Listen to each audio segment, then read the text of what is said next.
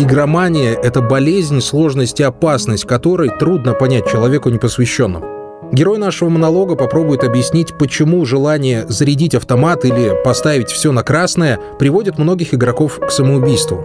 Павел Гайдуль – игроман с 7-летним стажем. Он просидел за игровыми автоматами практически беспрерывно с 99 по 2006 год. Уже 13 лет, по его словам, длится ремиссия, которая может прерваться в любой момент. Для того, чтобы этого не произошло, Павел прилагает немалые усилия. Я начал играть в 16 лет, у меня еще не было паспорта. В 18 лет я забрал первые 100 долларов из дома, не своих. В 18 лет я уже сидел плотничком.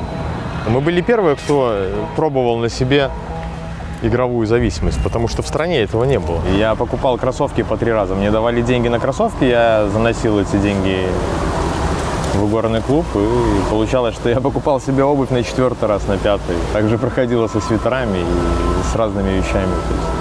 У меня, наверное, ушло 15 или там 18 телефонов просто-напросто. У охранников казино они остались или там в ломбардах остались. Я мог бы спокойно проиграть квартиру при наличии такой возможности. Ну, я бы это сделал на тот момент.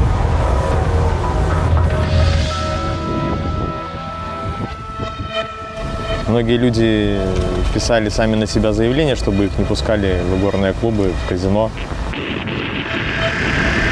Через полгода, через три месяца попадает алкоголь в организм, и они приходят, срываются и играют.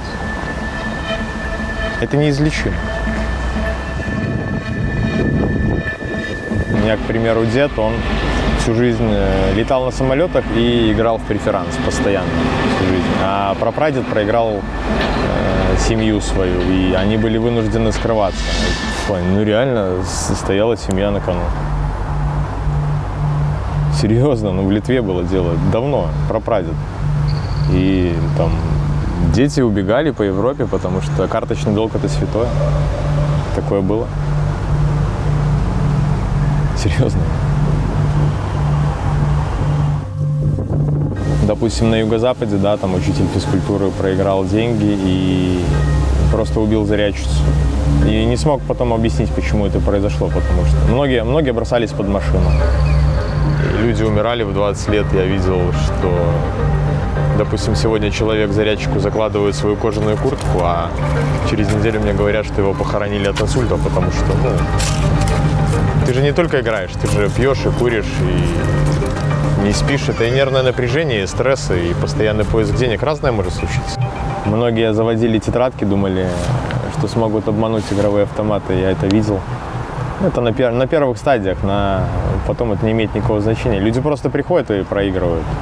Проигрывают кольца, проигрывают деньги на отдых. В принципе, никто не спрашивает, откуда у игроков деньги. Приносят прибыли, приносят, это мало кого интересует. Когда ты играешь долго, там уже не имеет смысла э, проиграл ты, выиграл ты. Тебе надо получить э, кусок вот этого адреналина, э, кусок драйва. Если ты его не получишь, то ты не уснешь, к примеру, нормально. Ты будешь чувствовать тревогу, беспокойство, невроз. Как я считал на тот момент, просто могла поехать крыша.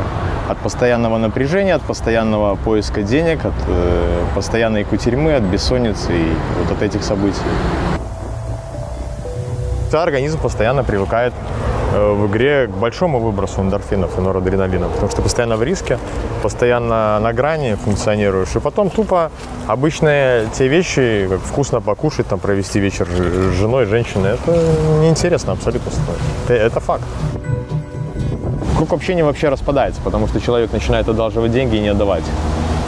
Постоянно берет в долг, в займ, разводит, кидает людей. И Просто чтобы продолжать вот этот кайф, кусок этого кайфа выдирать, э, тебе нужны финансы. И 50 долларов, я думаю, мало будет для этого. То есть 100-200 долларов должно быть каждый день, чтобы играть. Это минимум. Возьмем обычный день четверг, то есть в 6 деньги есть, а в 7.30 у тебя минус 300 долларов и телефон в залоге лежит. Ну, у меня много очень друзей, и товарищей на тот момент имели семьи, и вот представьте, ждет жена с маленьким ребенком, ему на карту начисляют зарплату, он, он сидит в казино, и у него минус 400. И он придет домой, ему надо что-то говорить, где-то эти деньги искать и смотреть в глаза близким. Очень сильно переживал, когда я взял золотой перстень, он был дорог моей матери, и я занес его в ломбард.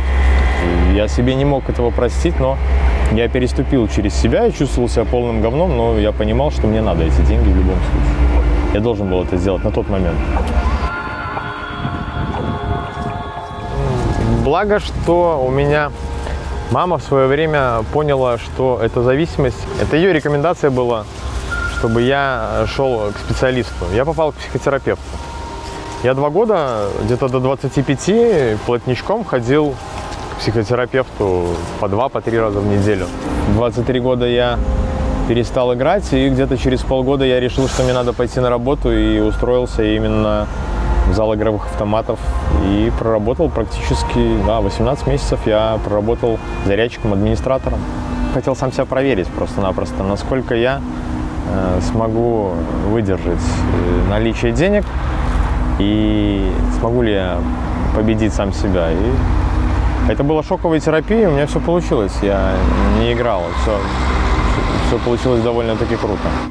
Игромания не, не только, по моему мнению, по объективному мнению специалистов и многих игроков, она сложнее, она... С алкоголем все намного проще. Ты очень быстро падаешь на дно, ты признаешь этот фактор, меняешь круг общения, уезжаешь на другой райончик, тебя появляется новый интерес, либо ты его сам создаешь, и в принципе на этом э, с алкоголем можно закончить.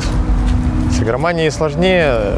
Куда бы ты ни уехал, эти мысли и эти ощущения, это на всю жизнь.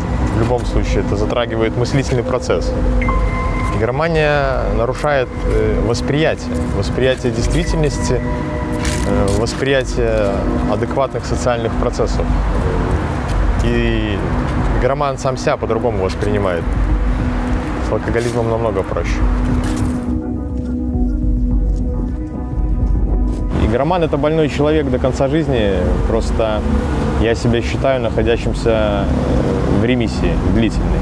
Но в любой момент э, может произойти срыв. Я ну, не исключаю этого фактора.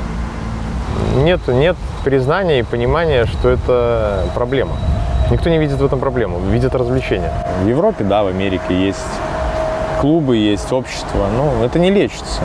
Даже я думаю, если бы даже у нас общество это понимало, это не поможет игроману. Он, он будет игроманом. С пониманием общества, без понимания общества. Он будет играть. Это неизлечимо. Я когда бросил играть, и мне стало неинтересно, наступает пятница, тебе неинтересно, наступает суббота, тебе не, тебе не хватает чего-то. Я тоже думал, когда я перестану играть, что все у меня будет хорошо, по большому счету. Я перестану, у меня появятся деньги, у меня исчезнут долги, в принципе, я нормально начну кушать, встречаться с девочкой, там, доучиваться, но это не происходит, потому что краски в жизни исчезают. Просто ты не социализирован полностью. полностью. У тебя круг твоего общения, он э, складывался из тех людей, которые также играли. То есть жизнь, она до сих пор для меня на момент 35 лет, она скучная. У меня есть сын, семья, квартира, ну, я живу скучно. Того уровня кайфа и того уровня радости ты не получишь никогда, надо с этим просто смириться. Игроманы никому не интересны, ввели налог на выигрыш, единственный, единственный контроль это налог на выигрыш и запись паспортных данных. Так, кто заходит охранником и администратором клуба глубоко фиолетово. Главное, чтобы человек нормально выглядел и был трезвым. Для них это дойная корова. Это...